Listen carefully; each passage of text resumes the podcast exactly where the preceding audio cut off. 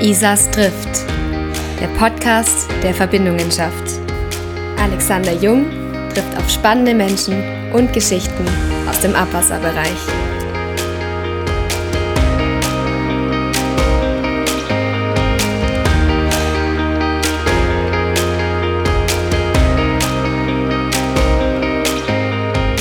Herzlich willkommen zur Folge 27 unseres Podcasts Isas trifft. Heute mein Gast Kai Dieks, Managing Director der Firma Satex Multicom. Die Firma Satex Multicom ist ein weltweit angesehener Hersteller von GFK-Schlauchleinern für die grabenlose Sanierung von Rohrleitungen. Als Systemlieferant werden einbaufertige GFK-Schlauchliner für die Sanierung von Abwasserkanälen und Druckleitungen für Trinkwasser, Gas und auch weitere Medien geliefert. Als Teil der Satex-Gruppe nutzt Satex Multicom die unternehmensinterne Expertise zur Herstellung technischer Textilien aus Glas, Carbon und Aramidfasern für Windkraft, Luftfahrt und Automobilindustrie. Der Unternehmensslogan Die Zukunft ist grabenlos.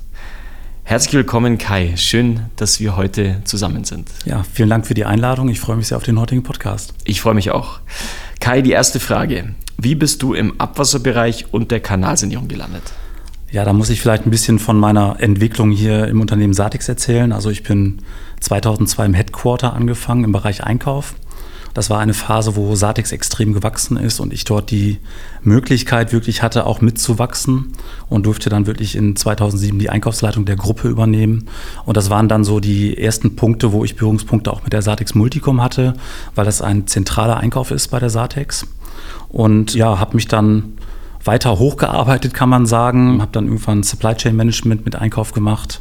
Habe dann noch mehr mit der Multicom zu tun gehabt und dem Bereich Abwasser. Und 2015 habe ich mir gedacht, Mensch, du brauchst mal irgendwie ähm, was Neues. Habe dann wirklich mal den Schritt gewagt zu einem anderen Unternehmen im Bereich Geotextilien. Das war ein ganz, ganz spannendes eine ganz spannende Zeit, weil gerade da hat es so viel mit Ausschreibung zu tun und da hatte ich dann noch mehr Berührungspunkte mit, mit die Art der Branche, sage ich mal. Und ähm, wurde dann freundlich gefragt, ob ich nicht zurückkommen möchte zu Multicom.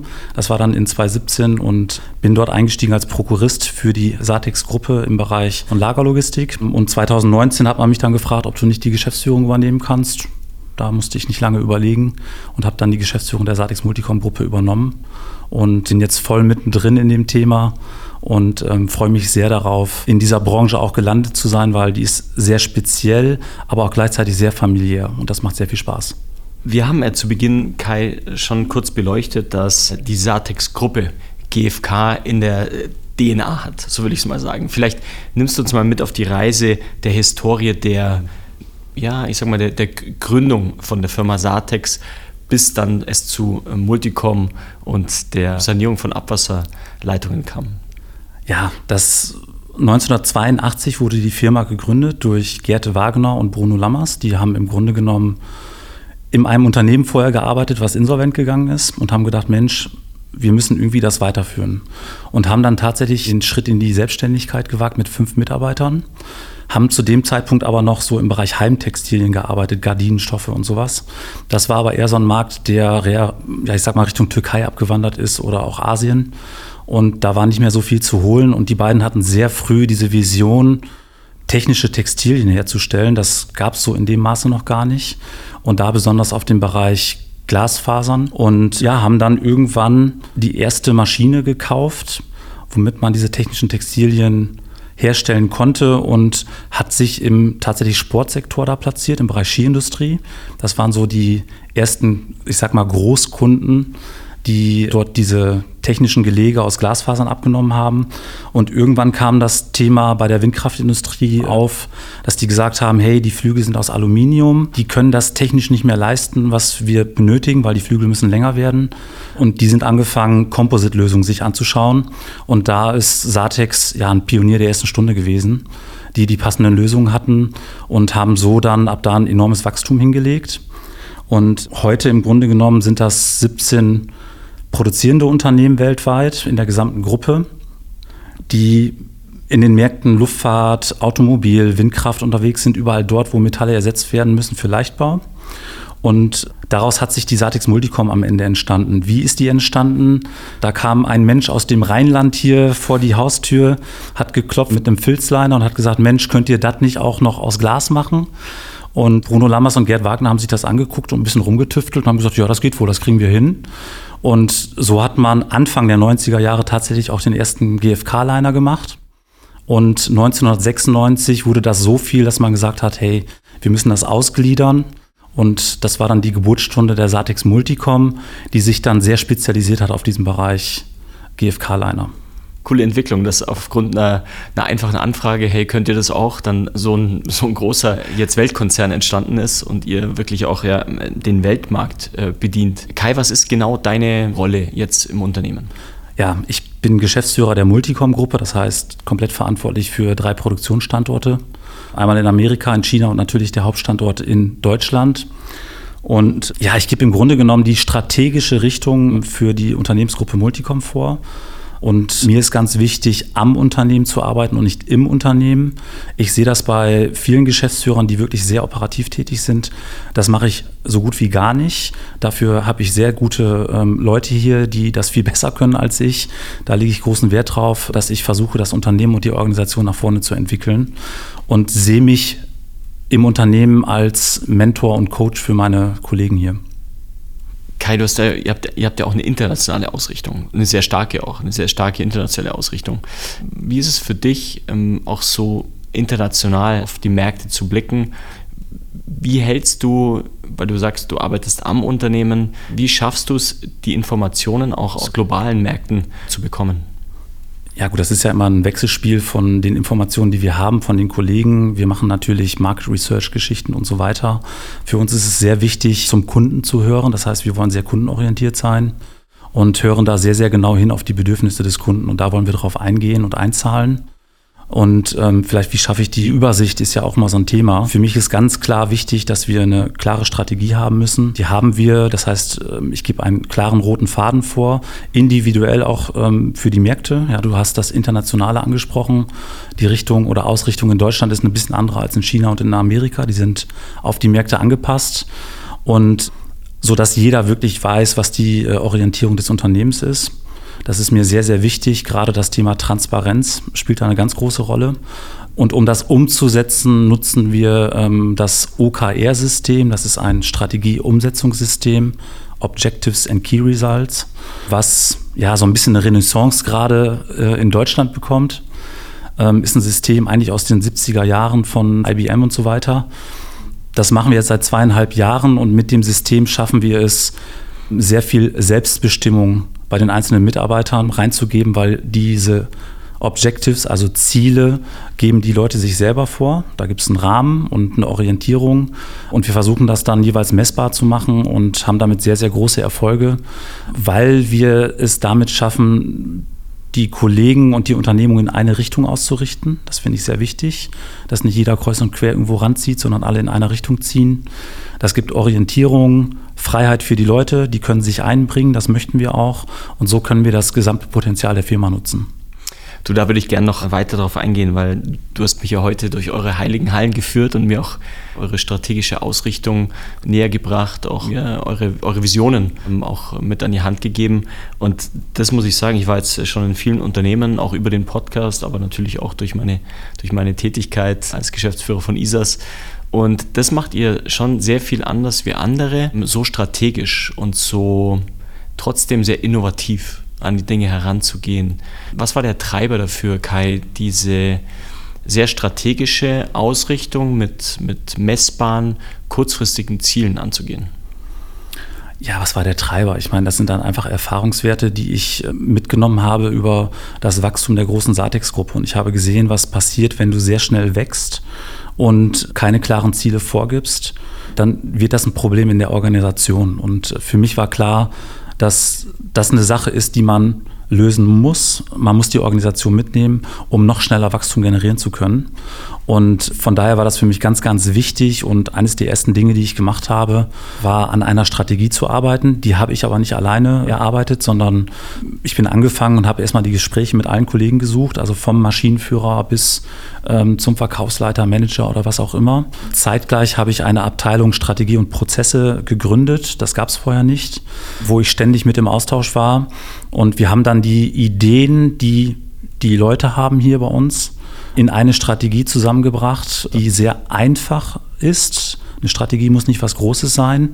Ähm, du hast es heute gesehen, das ist anderthalb Seiten, wo klare Ziele auch ein bisschen kryptisch drinstehen, aber eine klare Ausrichtung vorgegeben wird. Ja, und in dem Zuge war es dann aber auch wichtig, Mensch, wie setzen wir denn die Strategie um? Und dann haben wir alle so mal im Gedächtnis gekramt, was wir so in den Unis gelernt haben. Da ist uns so ein bisschen aufgefallen, so richtig lernt man das nicht und haben uns dann sehr, sehr tief eingearbeitet in diese Materie, ein, ein System zu finden, was zu uns passt. Das war uns wichtig. Ja? Und ähm, OKR ist ein sehr agiles System. Wir sind bei der Multicom auch ein sehr junges System, was auch sehr viel Selbstbestimmung haben möchte. Und da war OKR einfach genau das passende System. Und ja, haben das sehr schnell auch in die Umsetzung gebracht, nutzen das System jetzt seit zweieinhalb Jahren und ähm, das sehr, sehr erfolgreich mit ähm, dem Effekt, dass die Zufriedenheit der Kollegen hier massiv gestiegen ist. Äh, die finden das total klasse und ähm, die gehen unsere Ideen mit, die können ihre Ideen einreichen, die wir dann auch mitgehen und so macht das riesig Spaß gerade. Ne? Bei den äh, Zielen, die ihr habt, um, um diese Ziele zu generieren, hast du mir vorhin gezeigt, dass da alle irgendwo mitarbeiten dürfen an diesen Zielen. Das finde ich wirklich phänomenal. Ihr seid ja auch 260 Leute, hast du gesagt. Ähm, dass in jeder Weise jeder dort an diesem Ziel mitgestalten kann. Und das ist immer in irgendeiner Form messbare Ziele sind, aber nicht immer harte, ich sag mal, Zahlen, Zahlen, Fakten, sondern auch ganz viel Prozessthemen. Also ihr arbeitet ja wirklich sehr, sehr stark, obwohl ihr eine ganz tolle Systematik habt, sowohl innerhalb des Unternehmens, aber auch in der Liner-Produktion.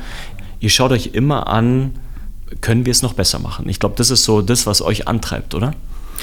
Ja, wir sind, das ist so ein, so ein Stück weit Satex-DNA, sehr innovativ besonders im technischen Bereich und auch sehr qualitätsbewusst. Und mir war das wichtig, dass man das erweitern kann, also auch auf Prozesse, auf Ideen, auf Kreativität. Und dafür ist so ein System natürlich super geeignet. Und ja, das ist genauso wie du sagst. Also ja, das müssen messbare Ziele sein. Das ist ganz schwierig, Ziele messbar zu machen. Da hangeln wir uns jetzt aber nicht an irgendwelchen harten KPIs oder sowas entlang. Die können da auch Teil von sein. Das können manchmal auch ganz banale Dinge sein, wie wir wollen jetzt eine Maschinendatenerfassung äh, verbessern und wir machen ein Lastenheft mit zehn Punkten. Das ist auch ein messbares Kriterium. Und solche einfachen Dinge können das sein. Ja? Und bei dem System ist es immer wichtig, es, es ist ein sehr motivierendes System, weil man das auch wirklich selber quasi mitentwickeln kann und entsprechend motivierend sollen dann auch die Ziele sein und auch die dürfen auch ambitioniert sein, das möchten wir auch. Und da ist es auch nicht schlimm, wenn man mal das Ziel nicht schafft. Wenn man es gar nicht schafft, das sind für mich immer die spannendsten Themen. Da rede ich immer sehr gerne drüber, was habt ihr daraus gelernt? Ja, und das hat einen unwahrscheinlichen Lerneffekt in sehr kurzen Zyklen, wo man sehr schnelle Richtungswechsel mit ähm, ja, produzieren kann was sehr hilfreich ist in Geschwindigkeiten gleichzeitig wieder. Ein weiterer Punkt, an dem ihr diese kurzfristigen Ziele auch immer wieder anwendet, ist Linerqualität. Linerqualität, du bist jetzt schon lange auch im Unternehmen, du, du kennst den Markt schon, schon lange. Linerqualität ist was, was uns äh, sehr viele Jahre äh, beschäftigt hat, was immer wieder weil, weil auch die Volumina natürlich immer größer werden. Also viele Kommunen gehen von Tiefbau weg auf grabenlose Sanierung ähm, oder die Volumina werden erhöht. Wie siehst du die Entwicklung zum Thema Liner-Qualität und auch wie ist es für euch als Unternehmen äh, mit äh, Qualität im Liner umzugehen? Ja, ich fange mal vielleicht an, wie das bei uns ist mit Qualität. Also ich hatte eben ja schon gesagt, dass wir ein innovatives Unternehmen sind und da spielt das Thema Qualität eine Riesenrolle. Und wir sind über die Satex-Gruppe natürlich auch in Märkten zu Hause, wo Qualitäten auch noch ganz anders gedacht werden. Also ich hatte dir ja den Bereich Luftfahrt bei uns mal gezeigt. Das sind die höchsten Niveaus, die es weltweit gibt, die Standards auch, die da gesetzt werden. Und das sind natürlich Dinge, die haben wir auch in unserer DNA und das ist uns ganz wichtig. Und das macht den innovativen Geist auch aus. Wir wollen anders sein und besser sein im Markt. Und das geht auch nur dadurch, indem du ständig kontinuierlich Qualitäten steigerst. Und du hast jetzt nochmal gefragt, hat das einen Einfluss, wenn wir mehr Masse machen? Ich glaube, Das ist eher der Gegenteil. Dadurch, dass wir mehr Masse machen können, haben wir auch mehr Möglichkeiten, Qualitäten zu verbessern, weil wir auch mehr investieren, reinvestieren können. Und das machen wir kontinuierlich. Und das ist einfach für uns ein Antrieb, dort auch Standards zu setzen. Und die Multicom gibt es jetzt seit 26 Jahren schon. Ich glaube, dass da auch keine Angst haben muss, dass Qualitäten da irgendwie schwierig werden oder so. Das ist eine etablierte Branche und wir gehen da ganz klar voran und setzen und versuchen auch neue Standards zu setzen. Und das ist, was uns auszeichnet und auch ausmacht. Nee, ihr seid absolut, ihr seid ein unheimlich ähm, stabiler Spielermarkt, mit dem man immer, von dem man immer weiß, dass, dass Qualität kommt. Es gibt schon auch, auch immer wieder Unternehmen, die, die auf den Markt drängen, weil es natürlich ein, ein, ein Wachs, Wachstumsmarkt ist. Aber ihr da eure, eure Vorreiterrolle mit Bravour immer wieder ausbaut und, und man sieht es auch, wenn man bei euch durch die Hallen geht. Ähm, es ist alles für Wachstum vorbereitet. Ich glaube, so, so kann man sagen. Äh, trotzdem innovativ zu sein, trotzdem auch sich bereit zu sein, alles umzukrempeln. Also das ist auch was, was, was ich echt ähm, sehr bewundernswert finde, bereit zu sein, für Wachstum auch alles umzukrempeln. Und ähm, ja, ihr, durch die Strategie, aber auch durch die räumlichen und auch, ich glaube, menschlichen Möglichkeiten, die ihr habt, einfach total gewappnet seid für das, was kommt. Was ein Wachstum auf die Branche zukommt, ist das, was man liest, hört und auch spürt, sehr, sehr, sehr, sehr sicher. Und du hast ja auch gesagt, dass Ausland für euch ein, ein großes Thema ist und gerade der Auslandsmarkt ja ein Markt ist, der sehr, sehr, sehr stark wachsend ist. Wo siehst du, wenn du an, an Ausland denkst, für, für euch die größten Chancen, aber vielleicht auch Risiken? Also ich sag mal so, in Deutschland ist das ja schon ein sehr etablierter Markt. Und wo wir sehr, sehr stark hinschauen, ist natürlich in den nordamerikanischen Markt. Wir haben da gerade ein neues Werk gebaut auch um für Wachstum vorbereitet zu sein. Das ist der größte grabenlose Markt der Welt. Also da sind Filzliner vor allen Dingen noch sehr hip, sage ich mal. Ähm, die hängen also grundsätzlich im Composite gerne mal zehn Jahre hinterher in den nordamerikanischen Markt. Aber ähm, wir merken jetzt schon, dass da ein Umdenken ist Richtung GFK-Liner und ähm, ja, sind da entsprechend auch vorbereitet. Und das ist halt ein Markt, der ein Marktvolumen heute hat von knapp einer Milliarde Euro. Also da rede ich jetzt nur über verkaufte Filzliner. Ja, mir reichen da dann auch 10 Prozent dann nächstes Jahr. Ist dann alles gut, ja. Nein, das müssen wir natürlich äh, aufbauen, den Markt überzeugen. Das ist dann immer viel Arbeit. Und, aber wir sind ja diese Pionierarbeit gewohnt. Die haben wir ja in Deutschland auch gemacht. Und wir wissen, wie wir das anpacken müssen. Und das wird sich ergeben, genauso wie du sagst. Und unser Gesellschafter und Besitzer Bruno Lammers, mit dem ich jeden Tag in Kontakt bin, der auch häufig hier ist, der sagt mir immer, Mensch, Kai, weiß ja, ne, alle drei Jahre verdoppeln, ne? Ja, so, das sind dann seine ambitionierten Ziele und das ist jetzt nicht unbedingt die, der Maßstab dann für uns, aber wir lassen uns gerne trotzdem daran messen. Also das ist ein wichtiger Markt mit Sicherheit. Dann sehen wir auch den asiatischen Markt, dass, das, dass der sich sehr entwickelt. Dafür bauen wir aktuell auch ein Werk in China auf. Das ist mitten im Aufbau gerade. Das wird wahrscheinlich 2024 fertig sein. Auch da sehen wir viel Potenzial in allen asiatischen Märkten.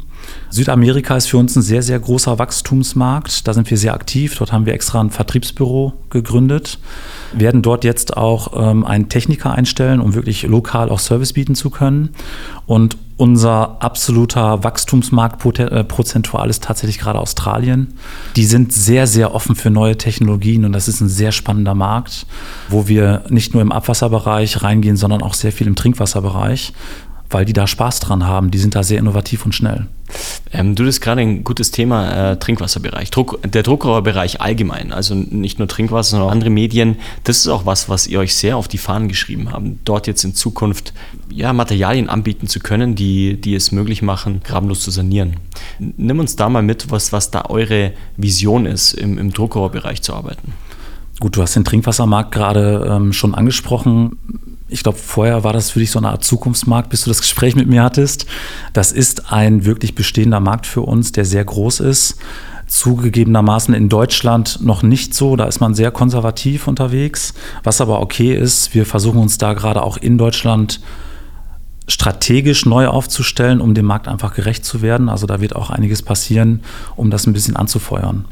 Also im Trinkwasserbereich haben wir schon mehr als 400 Projekte äh, durchgeführt weltweit und besonders im, in USA und China ist das ein Riesenmarkt für uns heute schon. Aber auch in anderen europäischen Ländern Australien hatte ich eben schon mal angedeutet, dass dort auch sehr viel kommen wird. Und ich hoffe, dass wir auch den deutschen Markt davon überzeugen können in Zukunft. Aber du hast recht, wir schauen uns da auch andere Medien an. Gas ist für uns ein Riesenthema, ja, also Druckleitung für Gas. Da gibt es Riesenpotenziale, gerade im ähm, englischen Markt. London ist komplett überbaut, die ganzen Gasleitungen müssen irgendwo saniert werden. Da sind wir jetzt just qualifiziert für. Und das, da werden wir unseren Weg weitergehen. Aber ähm, Druckabwasserbereich ist natürlich ein schöner Markt, wo, glaube ich, noch mehr passieren kann. Aber äh, versuchen wir dann mit äh, euch vielleicht zusammen und auch anderen den Markt noch ein bisschen mehr zu erschließen, die Leute davon zu überzeugen, dass das Sinn macht, zu sanieren und nicht einfach nur zu warten, bis dann die Rohre brechen. Und was für uns natürlich sehr spannend ist, ist äh, in Zukunft das Thema Wasserstoff. So, an all diesen Themen arbeiten wir mit Hochdruck werden demnächst auch neue Liner-Designs in den Markt hereinbringen, den sogenannten P-Liner, der all diese Dinge vereinbar machen kann.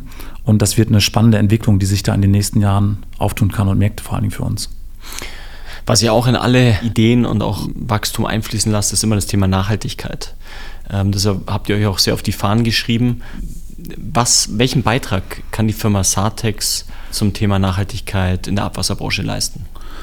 Ja, also Nachhaltigkeit ist nicht nur ein Riesenthema, sondern auch wirklich ein Riesenbegriff. Das eine ist immer der Umweltaspekt. Also wir haben ganz klar als Ziel, diese Produktion hier in Saarbeck ähm, in den nächsten fünf bis sieben Jahren CO2-neutral zu gestalten und machen dafür sehr viel wirklich. Also das fängt an bei Abfallreduzierung, einfache, ja, einfache Dinge will ich nicht sagen, aber ähm, einfach greifbare Dinge vielleicht, hin zu andere Materialien einzusetzen, die wirklich energiereduzierter oder schon dahergestellt werden können, hin zu, wir haben oben Solaranlage äh, auf dem Dach mit, ich weiß es gar nicht, einer Riesenleistung ähm, womit wir 40 Prozent unseres Stromes selber produzieren können. Wir werden auch noch mehr in regenerative Energien für den Standort hier investieren, weil wir hier wirklich neutral, also energieautark werden wollen und arbeiten an vielen Themen im Bereich Recyclingprozesse mit vielen Partnerunternehmen zusammen, um auch da Beiträge zu leisten. Und das ist so zu dem Thema Umwelt vielleicht, aber Nachhaltigkeit, da spielt sich auch viel im Bereich Ethik ab, Lieferantenmanagement und Kontrolle. Das sind auch ganz, ganz ähm, große Hot Topics, die wir besonders jetzt in den nächsten zwei Jahres-OKR-Zyklen, die jetzt anstehen, da werden wir neue Ziele rausgeben, bewusst platzieren werden als priorisierte Ziele. Und übers OKR-System werden wir mit Sicherheit noch ganz viele Dinge herausfinden durch die Kollegen, durch gute Ideen, die da dann zutage kommen, was wir da noch alles machen können. Und ja, solche Beiträge können wir leisten. Aktuell Nächste Woche werden wir die ISO 14001 Zertifizierung erlangen, werden dort weitermachen mit Energiemanagement, mit der 50001. Das sind wichtige Aspekte für uns, werden ein Corporate Social Responsibility System aufbauen, was das gesamte Thema Nachhaltigkeit nachher umfasst und werden daraus ein System gestalten und ähm, gehen diesen Weg wirklich konsequent weiter. Man kann von uns auch für den S-Plus-Liner mittlerweile einen Carbon Footprint bekommen. Also das können wir offiziell ausweisen. Und ähm, ja, werden auch irgendwann mal äh, die gesamte Lieferkette dann mal als Carbon Footprint darstellen. Da können wir, glaube ich, viel machen und über diese Prozesse und Lernschritte auch noch viel besser verstehen, was wir da wirklich beitragen können. Ja, und du hast mir vorhin auch hier euren Energiepark in, in Saarbeck gezeigt, wirklich auch äh, außergewöhnlich, was so ein, ähm, ja, jetzt nicht äh, große Stadt, äh, sondern Städtchen dort für, für grüne Energie erzeugt und dass äh, euer Visionär und Gründer Bruno Lammers äh, als großartiger Mann da auch ähm, eigene äh, Windräder hat, die euch dann auch entsprechend mit grünem Strom versorgen. Das äh, darf man natürlich auch nicht vergessen. Das ganze Unternehmen auf seinen Schultern ähm, aufgebaut und ja heute immer noch, sagst du ja auch, äh, großartige Impulse ins Unternehmen bringt. Und ich glaube, das spürt man euch auch sehr an, dieses äh, Familienunternehmen. Also Familie einfach im Unternehmen zu leben. Und diesen Visionär Bruno Lammers, viele aus der Branche kennen ihn. Also ich glaube, schon diese DNA steckt in euch drin, oder? Ja, ich glaube, das macht auch einen großen Unterschied in der Branche aus. Ja, wir sind ein familiengeführtes Unternehmen, das ist so und das wird auch in Zukunft so bleiben. Und du hast dadurch natürlich ganz andere Möglichkeiten. Und na klar, ein Bruno, der, der brennt für die Sache, der brennt auch für die Multicom, für, für die Möglichkeiten, die dastehen. Ähm, diesen Spirit bringt er natürlich hier auch ins Unternehmen herein. Und das gibt uns sehr viel Kraft und Energie und gleichzeitig auch Freiheiten. Ja? Also ähm, wir sind da nicht finanzgesteuert, gleichzeitig aber finanziell sehr stark. Und ähm, wenn Bruno eine gute Idee hat, ich eine gute Idee, wenn wir eine gute Idee haben, dann setzen wir die einfach um. Ja? Wir machen dann keine riesen Businesspläne, die dann zwei, drei Jahre dauern und gucken, ob man dann äh, den letzten Prozent dann noch irgendwie kriegen kann, sondern wenn wir an die Idee glauben, dann setzen wir das einfach um, dann wird investiert und das gemacht. Und daraus entsteht auch dieser Innovationsgeist, einfach mal verrückte Dinge machen zu können. Ja, und wenn die dann nicht funktionieren, das ist okay. Aber ähm, viele Dinge funktionieren oder wir lernen sehr viel daraus. Und ja, das macht uns einfach vielleicht auch anders. Ne? Ja, absolut. Also ich glaube, das, was du jetzt gerade gesagt hast, auch die vielen Punkte, äh, ihr, ihr, seid ein anderes Unternehmen wie viele in der Branche. Ich glaube, das ist auch, auch gut so, weil ihr so natürlich auch viel Innovationsgeist in die Branche bringt. Oder siehst, was, siehst du vielleicht einen Kern, äh, was ihr im Kern anders macht wie andere? Na gut, das mit dem Familienunternehmen hatte ich ja gerade schon erwähnt. Das ist mit Sicherheit eine wichtige Säule, um Dinge auch anders machen zu können. Aber wir sind ja groß geworden aus dem Bereich Textil, aus der Textiltechnik, haben da jetzt mittlerweile 40 Jahre und mehr Erfahrung drin, gerade im Bereich Glasfaser, Carbonfaser, Aramid. Und das ist natürlich der Baustein, die Basis für uns als Multicom. Wir kennen uns extrem gut aus mit Glasfasern selber, ähm, mit den Textilien, die technischen Einstellungen der Textilien. Und du hast das ja heute hier gesehen, das ist nicht einfach so eine Maschine, die mal läuft, sondern da steckt extrem viel Know-how dahinter. Und dieses Know-how nutzen wir natürlich für die Multicom, um die Produktqualität ähm, zu stabilisieren, zu steigern und da auch immer weiter innovativ zu bleiben. Und das ist eine unwahrscheinliche Power, die wir da haben. Und da können wir auf ein, ein Know-how zurückgreifen, was in der Branche einmalig ist. Ähm, das gepaart mit dem, was wir bei der Multicom lernen und uns gibt es ja auch schon jetzt seit mehr als 26 Jahren, das ist schon eine Wucht, die, glaube ich, andere nicht so leisten können.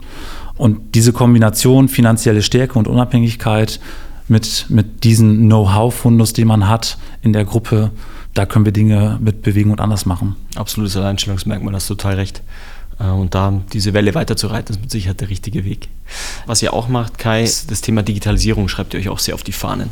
Und du persönlich auch. Du brennst auch für das, für das Thema Digitalisierung. Was sind da eure Schritte, die ihr in den nächsten Jahren gehen wollt? Ja, merkt man, dass ich dafür auch brenne. Das ist schön. du, brennst, du brennst allgemein sehr. Du bist äh, voller, voller Passion, aber äh, das Thema Digitalisierung und, und, und Strategie, äh, das ist, was man dir anmerkt, wie du da sprühst. Ja. Ja, ja, danke erstmal. Ich hoffe, das ist positiv. Also ich habe dich nie mit dem Feuerlöscher gesehen. Nee, nee, absolut. Rennen, von daher, das ist dann ja schon okay. Nein, das ist ein wichtiger Baustein für mich. Je größer ein Unternehmen wird, umso mehr Daten hast, hast, hast du einfach, die du verwalten musst.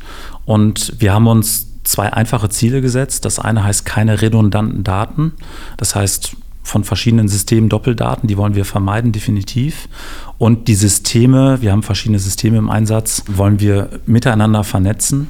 Und das ist erstmal die Basis der Strategie. Da sind wir sehr, sehr weit fortgeschritten mittlerweile. Mit viel auch Eigenarbeit. Ja, ich hatte dir mal gesagt, du hast gefragt, Mensch, das hat die ganze IT-Abteilung gemacht. Nee, das machen wir in Zusammenarbeit mit der IT-Abteilung, aber selber. Das ist auch immer ganz wichtig, dass wir dort unsere Systeme selber einstellen können. Das heißt, wir programmieren da nichts. Das können wir nicht, aber wir nutzen Systeme Low-Code, No-Code. Vielleicht sagt ihr das was, ja, die relativ einfach zu bedienen sind am Ende und machen das wirklich dann selber und bauen das so auch selber und schneller aus. Das ist ein Thema. Und wir haben ein relativ klares Ziel, dass wir das, was wir hier aufbauen, nicht nur für uns machen, sondern auch für unsere Kunden machen wollen. Wir haben ein Kundenportal, was wir in der Entwicklung haben, wo diese Daten wirklich immer live zur Verfügung stehen. Ja, das heißt, wenn da jetzt eine Einbauanleitung im Kundenportal liegt, kann der Kunde sich sicher sein, das ist immer die aktuellste Version. Der muss nicht mehr fragen. Und das gibt uns unwahrscheinlich viel Freiraum, andere Dinge, strategische Dinge ähm, mehr voranzutreiben, weil dieses ständige Nachfragen, dieses Unnütze damit aufhört, sowohl intern wie auch extern. Und das schafft wirklich dann wieder Freiräume für wichtigere Dinge. Und das ist ein Weg, den wir konsequent weitergehen. Und ja, da spielen viele Facetten dann wirklich äh, eine, eine ganz, ganz wichtige Rolle. Und die treiben wir dann wirklich auch über das OKR-System übrigens äh, sehr zielgerichtet nach vorne, gemeinsam als Unternehmen. Und das macht sehr viel Spaß, ja, weil du dadurch sehr schnell auch wiederum Erfolge generierst und ähm, teilweise auch die Erleichterung der Kollegen zu spüren ist. Ach Gott sei Dank ruft er jetzt nicht mehr jeden Tag an, der hat es jetzt auf dem Handy. Ja, und das sind, glaube ich, wichtige Schritte, um auch da wieder Prozesse zu optimieren. Und das zahlt auch wieder auf das Thema Qualität am Ende ein. Ja? Also wir haben einen Datensatz und der ist immer aktuell. Und das ist ein wichtiger Faktor. Ja, du toller Weg. Kai, wenn du jetzt mal auf die letzten zehn Jahre zurückschaust, wobei ja auch sehr herausfordernde letzten drei Jahre auch für euch, gerade was, was Materialkosten betraf, zurückschaust und aber auch nach vorne schaust, die nächsten zehn Jahre. Ähm, wie siehst du im Rückblick und auch in der Vorausschau jetzt ähm, euer Unternehmen und auch deine Vision? Na gut, die letzten zehn Jahre, glaube ich, war der Trend ganz klar zu erkennen, gerade jetzt in Deutschland weg von Filz hin zu Glas. Dann von der Glasdampfaushärtung oder Wärmeaushärtung, was auch immer man da verwendet hat, hin zur UV-Aushärtung. Und ich glaube, das war so, das waren so die größten Schritte der letzten Jahre. Und dadurch, dass sich da ein Markt etabliert hat, wirklich, der ja tolle Voraussetzungen für neue Qualitäten, Standards und so weiter bildet. Und dass man das jetzt äh, anfangen kann zu globalisieren und diese, ich sag mal, deutsche Technologie dann wirklich in die Welt bringen kann. Alle großen Ladenhersteller sind deutsche Unternehmen im GfK-Bereich und ähm, das ist eine tolle Geschichte. Und was passiert die nächsten zehn Jahre? Ich glaube, dass die Professionalisierung da immer mehr eintreten wird in den Unternehmen. Jetzt nicht nur bei uns, aber oder in unserer Branche, sondern auch bei unseren Kunden, den Installateuren, Ingenieurbüros, vielleicht bei Kommunen wird sich auch viel verändern. Ich denke mal, dass der Fachkräftemangel da auch, da müssen wir alle helfen, da entgegenzuwirken durch vielleicht einfacher zu verbauende Produkte, die Qualitäten noch besser zu machen. Das ist, glaube ich, wichtig, Standards zu etablieren äh, Dinge einfacher zu gestalten insgesamt. Das, das wird mit Sicherheit etwas sein, was die nächsten Jahre stattfinden muss. Und ja, für uns als großes Ziel natürlich die Globalisierung zu schaffen als Satex Multicom Gruppe und hoffentlich nicht nur diese drei Standorte zu haben, sondern vielleicht vier oder fünf oder sechs, um diese Technologie in der Welt zu etablieren. Und ich glaube, das sind so mal übergeordnet gesprochen wichtige Themen, die da dann stattfinden werden. Konsolidierung wird auch eine Rolle spielen bei uns in der Branche. Ich glaube, dass kleinere Unternehmen wenn man sich nicht spezialisiert, mehr und mehr verschwinden werden. Die Tendenzen sind ja auch schon da. Und da wird sich mit Sicherheit die ganze Branche etwas anders darstellen, auch in zehn Jahren. Ja, ihr seid auf alle Fälle gut, gut gewappnet auf alles das, was kommt. Kai, du hast mir auch erzählt, du warst begeisterter Handballspieler und äh, auch Handballtrainer. Was hast du aus dieser Zeit in dein heutiges Tagesgeschäft mitgenommen? Also außer die kaputten Knochen, so wie Schulter und Knie, meinst du wahrscheinlich? Ja. Ähm, nein, ich war wirklich sehr passionierter Handballspieler. Ich habe das sehr, sehr gerne gemacht. Ähm, auch im Jugendbereich, gerade im Leistungsbereich. Und ich glaube, dass man da sehr viele Werte mitnimmt. Was ist ein Team? Wie kann man als Team zusammenwachsen? Und lernt auch viel über Strategien und Taktiken tatsächlich kennen. Und das sind dann ganz tolle Geschichten und bleibt im Wettbewerb. Ja, das ist ja dann auch mal, warum man das macht. Man möchte ja auch gewinnen. Und das waren spannende Momente. Ich war sehr früh schon Handballtrainer, bin da mit 17 Jahren tatsächlich angefangen, weil mir das Spaß gemacht hat, mit Menschen zu arbeiten. Und das war für mich eine, eine ganz neue Welt, Führung kennenzulernen. Aber für mich war das spielerisch. Ich habe nicht verstanden, dass das Führung ist am Anfang und habe damals, ich habe dir das äh, gestern, glaube ich, erzählt, immer versucht, mein System der Mannschaft aufzustülpen. So, das ist jetzt das System, was wir spielen. Das war okay aber ich habe irgendwann mal gelernt, es ist besser, wenn ich den Leuten mal zuhöre, was könnt ihr eigentlich, wo sind eure Stärken und das System entsprechend aufbaue, wie das Team das auch umsetzen kann. Und ich glaube, das ist eine große Stärke, die ich mitgenommen habe und auch in ein Unternehmen hereinbringe, dass ich mir anschaue, ähm, was können die Menschen, wo sind die Stärken und ähm, diese Stärken versuche im Unternehmen einzubringen mit den Leuten zusammen. Und, und das ist, glaube ich, ganz, ganz wichtig. Ich kenne einige Unternehmen, die kreieren Stellen für Menschen, das halte ich für total falsch. Für mich ist wichtig, eine Strategie zu haben, sich dann zu überlegen, was für eine Organisation benötige ich und dann schaue ich, welche Menschen passen da rein. Ja? Dieser Faktor Mensch ist mir da ganz, ganz wichtig und, und steht bei mir ganz, ganz oben im Vordergrund. Ganz, ganz klar. Und sowas nimmt man beim Handball zum Beispiel mit. Und du warst ja auch passionierter Sportler, du kennst es ja auch. Naja, aber die Knieschmerzen bleiben, ne? ja, die dürfen, die, die dürfen nach so einer Zeit vielleicht auch sein. Und man erinnert, erinnert sich ja gern immer an die tollen, tollen Spiele, die man, die man spielen durfte. Und du natürlich als Trainer mit 17 Jahren, es ist echt, äh, echt früh, da schon in Traineramt zu kommen. War das damals auch eine Frage, weißt du, mit 17 Respekt zu bekommen? Wie, wie hat das funktioniert? Dass du ja mit 17 schon Respekt hattest? Also ich sag mal so, dass ich habe das damals in meinem Heimatverein gemacht. Die haben gesagt, Mensch, du bist ein toller Handballer, kannst du nicht die, ich glaube, D-Jugend war das, die sind dann so elf, zwölf Jahre alt, trainieren? Ähm, hast du da nicht Lust zu? Und die haben mir einen Mentor zur Seite gestellt. Das war auch für mich ganz wichtig.